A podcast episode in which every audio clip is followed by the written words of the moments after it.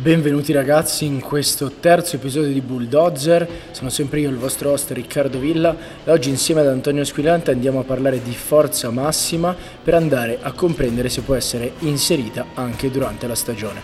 Buon ascolto a tutti!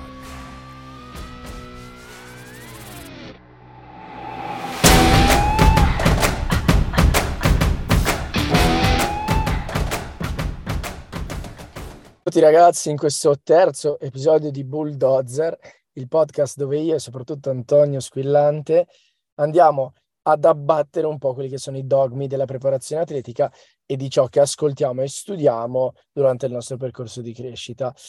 Nelle puntate scorse abbiamo parlato di allenamento monopodalico e di periodizzazione lineare. Oggi andiamo a toccare un altro argomento sempre molto, diciamo, in voga, ovvero se la forza massima va allenata in stagione. Eh, questo perché dico in voga? Perché molto spesso si sente che, ne, soprattutto negli sport di squadra, viene difficile allenare la forza massima per determinati motivi e quindi cerchiamo eh, insieme ad Antonio di andare a capire perché comunque eh, questo tipo di forza vada allenata e quali sono secondo te Anto poi le metodologie migliori per poterla applicare anche in un contesto come può essere il calcio o altri sport di squadra che hanno tantissimi impegni. Ottima domanda.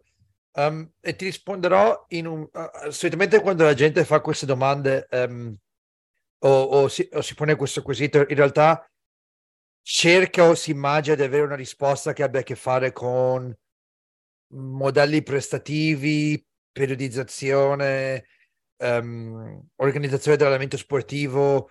In realtà nulla di tutto questo, in realtà la risposta è molto più semplice. Il fatto che, il fatto che molti pseudo professionisti ancora dubitino dell'importanza di allenare la forza in stagione mi fa, fa un po' preoccupare perché vuol dire non vuol dire ignorare completamente i principi di fisiologia che sono credo alle basi delle scienze motorie vengono insegnate al primo anno di scienze motorie quindi eh, diventa veramente imbarazzante andare, andare, ad avere questa conversazione con eh, con persone che poi si, si focalizzano su argomenti di periodizzazione e si dimenticano delle basi di fisiologia. Uh, quando parliamo di forza massima, partiamo proprio dalla, de- dalla definizione di Zachowski, che credo ci sia in tutti i libri di test di scienze motorie del primo anno di corso. È la capacità del muscolo di esercitare forza con una contrazione volontaria. La massima capacità del muscolo di esercitare, o di un gruppo muscolare di esercitare forza con la contrazione volontaria. I muscoli scheletrici hanno una assolvono una funzione e una funzione sola, si contraggono, si contraggono sotto stimolo volontario e si accorciano o si allungano se facciamo contrazioni eccentriche. Si accorciano in maniera intensa, producono tensione e si accorciano velocemente, producono ve- alta velocità di contrazione muscolare, quindi alta potenza. Forza e potenza, ma soprattutto la forza. La forza è proprio una, è per definizione la, la, la, capacità di produrre tensione a livello muscolare o forza è per definizione la funzione muscolare. Eh, se noi andiamo a perdere di capacità contrattile, quindi vuol dire che andiamo a perdere l'intensità della capacità di contrazione, andiamo a compromettere la funzionalità muscolare. Se compromettiamo la capacità base del muscolo, che è quella di produrre tensione, tutte le altre derivate, velocità di contrazione, potenza espressa, um, rate of force development, tutte quelle belle parole che un sacco di professionisti amano tirare in ballo quando poi giustificano uh, il fatto per cui non allenano la forza massimale in stagione, vengono compromesse. Um, c'è una, e questo non è per fare pubblicità, lungi da me da di fare pubblicità, ma c'è una, un, un, gruppo di, di, divulgazione scientifica che si chiama Strong First. La parola strong first è perché la, la forza muscolare è la prima, strong first, è la prima eh, capacità eh, motoria di base a livello muscolare. Se il muscolo non può esercitare forza, la, la funzionalità muscolare nella sua completezza viene compromessa. La, la rapidità viene, viene, compromessa, la velocità viene compromessa, il rate of force development viene compromesso. Vogliamo compromettere tutte queste metriche così importanti in stagione perché semplicemente non vogliamo fare allenamento della forza massimale? Mi sembra un peccato perché se poi andiamo adesso entriamo di più nella parte di periodizzazione, andiamo a pensare a quali sono le cosiddette KPIs o Key Performance Indicators per la maggior parte degli sport, calcio, basket, pallavolo. Queste KPI sono derivate dalla forza muscolare. Sono rapidità, velocità, agilità, potenza. Queste sono l'apice di una piramide che alla base ha la capacità di forza massima.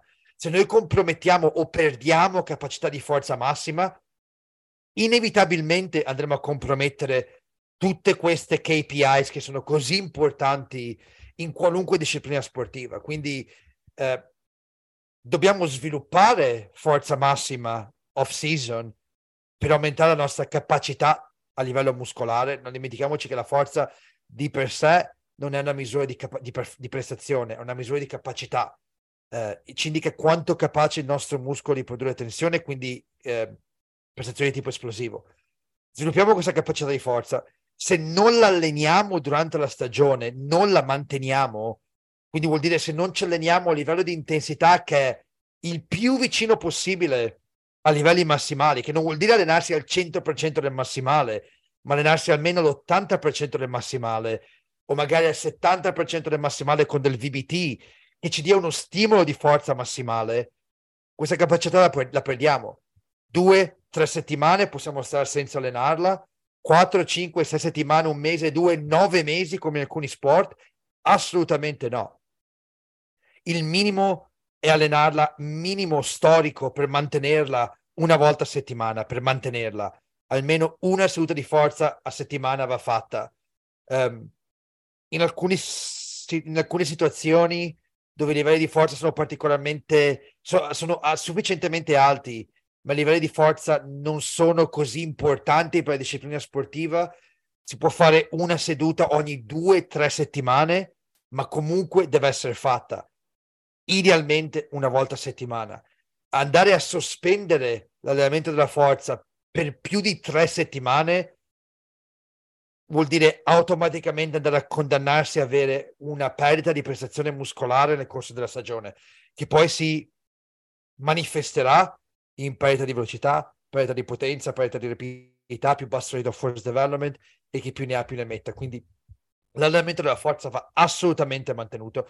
E ripeto, n- non pensiamo forza massimale uguale 100% del massimale, assolutamente no, ma forza massimale uguale 80-85% del massimale senza VBT, 65, 70, 75% del massimale a 0.5 metri al secondo col VBT, comunque va fatta in stagione e comunque va mantenuta a volumi bassi ma con una frequenza abbastanza regolare. Ma mm, secondo te, mm, cioè, per quale motivo molto spesso non vengono inseriti certi lavori? Tralasciando il fatto che la maggior parte delle strutture italiane o non professionistiche non ha a disposizione pesi eh, di quel tipo. Uh, e poi volevo sapere, c'è secondo te una, mh, come, come, posso chiamarla? C'è una, un'alternativa agli esercizi di forza massima per comunque cercare, nonostante eh, magari non si abbiano a disposizione i pesi, di fare un lavoro fatto bene? Sì, allora, ti rispondo eh, rispondo a due domande in maniera leggermente separata. Primo, il perché non si fa o il perché, perché vi è dimenticata. Secondo me, il problema, il motivo per cui non si fa allenamento della forza massima in stagione fondamentalmente è ignoranza. Eh, ignoranza dei principi di allenamento, che sono quelli che abbiamo discusso fino adesso, ma soprattutto ignoranza sul come fare allenamento della forza, perché nel momento in cui un preparatore atletico non ha ben chiare quelle che sono le linee guida, non sa come farlo, per scelta ignora di farlo per partito preso ed è un problema. Se invece sapessimo come fare, e questo si ricollega alla seconda domanda, se sapessimo come fare l'allenamento della forza anche in assenza di pesi o anche quando abbiamo pochissimo tempo a disposizione, sicuramente troveremo un modo di farlo. E per rispondere alla tua domanda, ci sono modi di fare l'allenamento della forza che non richiedono necessariamente la sala pesi. Um, della pliometria ad alto impatto, dei dev jumps, possono essere utilizzati per, ma- per mantenere, almeno mantenere livelli di forza adeguati. Eh, del lavoro con traini particolarmente pesanti può essere fatto per mantenere livelli di forza, forza massimale. Paradossalmente, e questo va contro tutto quello in cui credo, ma addirittura del lavoro isometrico a corpo libero, se fatto in maniera intensa e adeguata, può mantenere i livelli di forza ottimali. Um, chiaramente non sono i, mezzi, i metodi migliori, ma per periodi brevi, in assenza di altre um, possibilità di allenamento, tipo una sala peso e quant'altro, uh, comunque posso ottenere dei bene- posso portare dei benefici. Ovvio che se dovessi scegliere l'opzione migliore sarebbe non più di 20 minuti in sala pesi, non servono delle ore. Tre serie fatte bene in sala pesi di un esercizio base con uno squat, uno stack, una girata, con carichi relativamente alti, intorno all'80% del massimale e velocità esecutive alte, di più in realtà non serve per mantenere livelli di forza adeguati.